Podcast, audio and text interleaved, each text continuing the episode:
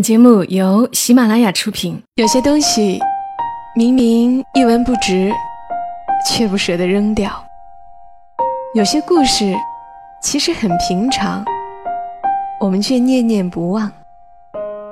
它们放在角落，或存入记忆的盒子，随时都能让我们重新看到一场大雨，一次分离，一杯咖啡，一个拥抱。晚上十点，来自周末的问候与陪伴，小莫和你一起分享那些细碎而美好的存在。欢迎你的收听，这里是晚上十点，周六的晚间，和你分享那些细碎而美好的存在。我是小莫，在湖南长沙带给你周末的问候。我今年三十岁了，可是有点好笑。我现在都还是非常喜欢背带裤、牛仔裙、T 恤这些，就是那些很学生的打扮。我仔细想了想，究竟是为什么？其实无关于审美，就是在学生时代买衣服的机会很少，曾经有过很多次想要一件新 T 恤，一双漂亮的运动鞋，但是都没有实现。现在终于可以自己买衣服了，买的好像是对学生时代的自己的一种补偿。所以当我看到作者惋惜的一篇文，穿着表姐的旧衣裳长大成了购物狂，我真的很有感触。如果你也穿着旧衣服长大，应该也会很有共鸣。接下来的时间读给你们听一听。穿着表姐的旧衣裳长大成了购物狂，作者惋惜。十二岁之前，我一直都在穿表姐的旧衣服，倒不是因为家里有多穷，而是城里的衣服更时髦新颖。乡镇集市上的土坷垃根本比不上，那些带蕾丝的白棉袜、荷叶边的打底裤、缀着珠子的蓬蓬裙，也的确装扮了我那单调的童年时光，多多少少给了我一些鹤立鸡群的自信和底气。可快乐时光总是短暂的，人一长大，虚荣心和攀比欲就开始滋生。到了十岁左右时，班里有几个女孩开始当众嘲笑我身上的旧衣，甚至用城里的垃圾、农村的外衣来讽刺我的自尊心受到挫伤。回了家便恨恨地把衣服脱下，要求妈妈给我买新的。妈妈不肯，她认为这没有什么大不了的，被人笑笑又不坏掉一块肉。说完便转身去忙她的事情，很快就把我的要求抛之脑后。可我从此生出执念，对衣服的渴望与日俱增，尽管每年春节时父母都会准时准点地带我去添置衣物、选购鞋袜，但这远远不够。我的心里仿佛缺了一块，空荡荡的，只有簇新衣裳的气味和手感才能填满。后来我上了中学住校，手里有了可支配的零花钱，它们并没有变成食物进入我的肠胃，而是被攒起来一件一件的变为我身上的衣服。高中时第一次在城里逛街，记得我花掉大半个月的生活费买了一件牛仔外套，同行的室友看得目瞪口呆，他问我：“你这样做不怕被父母知道吗？”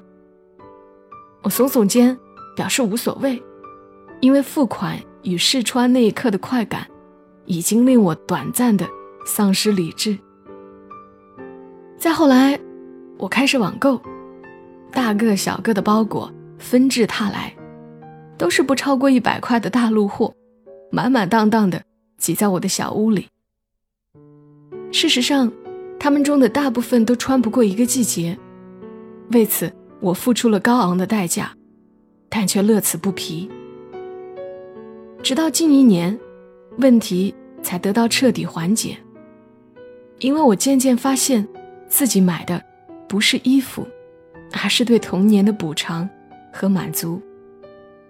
我的心里其实一直都住着那个被讥笑的小女孩。我喜欢狂买衣服，高先生则热爱囤积食物。进了菜市场，他就像一匹脱缰野马似的穿梭在各个摊位前，恨不得把一整个菜市场都搬回家。他要买排骨，他会说，师傅，这些我全要了，能不能便宜点？我拿着看怪物的眼神看着他，家里就我们两个人，你确定吃得完？他毫不犹豫地点头，等剁完排骨又在卖辣椒的摊位前蹲下。我急忙拉他，告诉他上次买的还有剩。不够呀，他摇着头，最后还是入手了满满一袋子。最后出了菜市场，看到一个小贩在卖橘子，他又走不动道了，满眼放光地奔过去。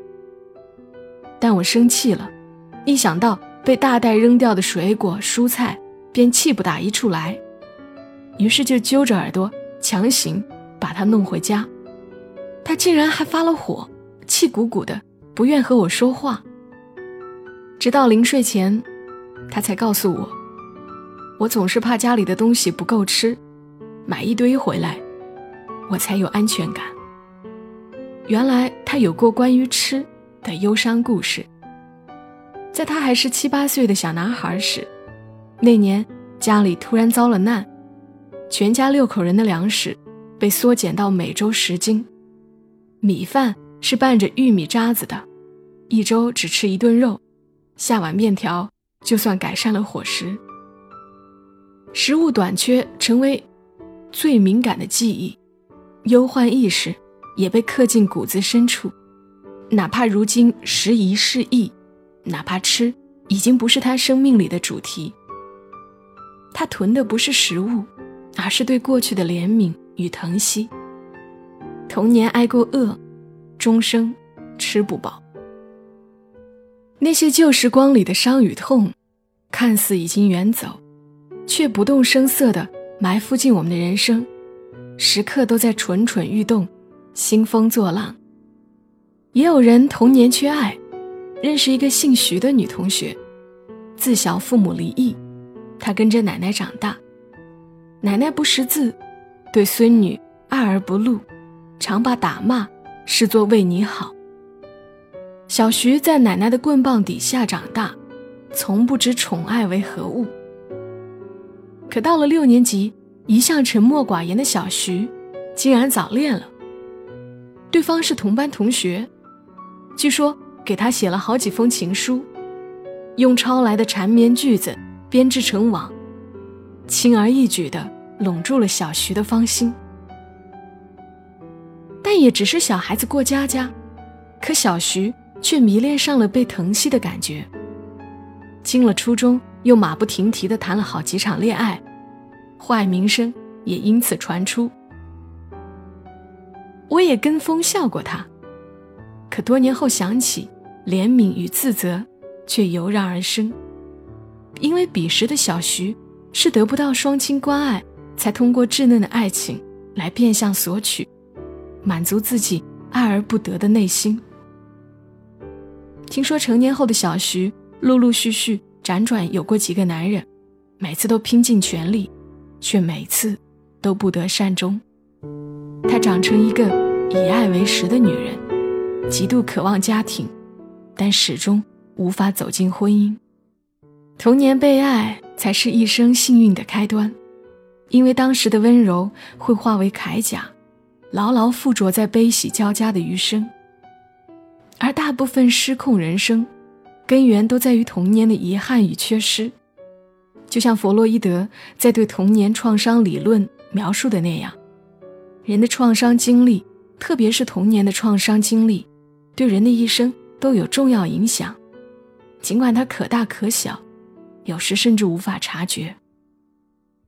或许我们终其一生都在无意识地寻求童年缺失。闺蜜的公公婆婆感情失和，婆婆在很早时便离家打工，把儿子丢给了丈夫，父子俩便在冰锅冷灶中凑合过了十多年。到了自己成家后，这位男士便对烟火气与仪式感痴迷眷恋，一近六月就催着妻子买糯米包粽子，早早地把节日气氛张罗起来。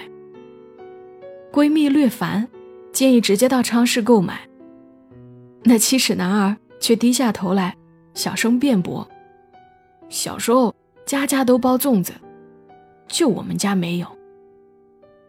她一怔，顿时对丈夫充满怜惜，便二话不说准备起来，在浓浓粽香中一点点缝补她的破碎童年，用再生家庭的温暖来弥补原生家庭的缺失，这是最美好的结局。只是大部分人往往病而不自知，终身都困在自己的执念里，至死也不知症结所在。所以对未来要为人父母这件事儿，我总小心翼翼，每恐自己言行不慎，也把子女的人生弄丢一个角，让他们抱残守缺，大半生都过得战战兢兢。可话又说回来，世间并不存在真正完美的成长环境，在我们的成长中，总会或多或少的留下些阴影，成为一道血淋淋的伤疤。此时你最需要的就是勇敢直视伤痕，主动去拥抱内心那个执拗的小孩，去与他和解，带他走出阴霾。就比如我，当我明明白白买买买是为了满足心理需求而非实际效用时，我就慢慢解除了剁手瘾，对童年时的旧衣彻底释怀。而在这个过程中，自身的思索、反省与执行才是真正的原动力。愿每个曾经被亏欠的孩子都能被世界温柔以待。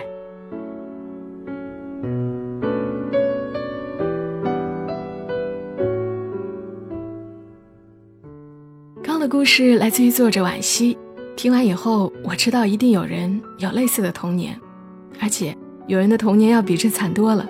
就拿旧衣服来说，有人甚至连旧衣服都没有得穿。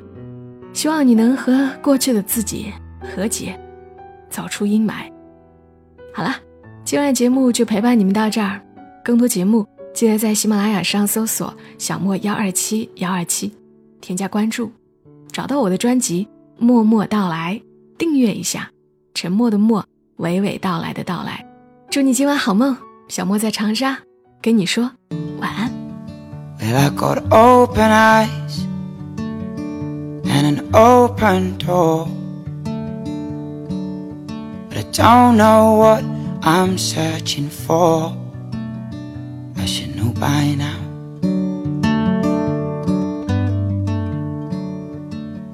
Well, I've a big old heart, this I know for sure, but I don't know what my love is for. I should know by now.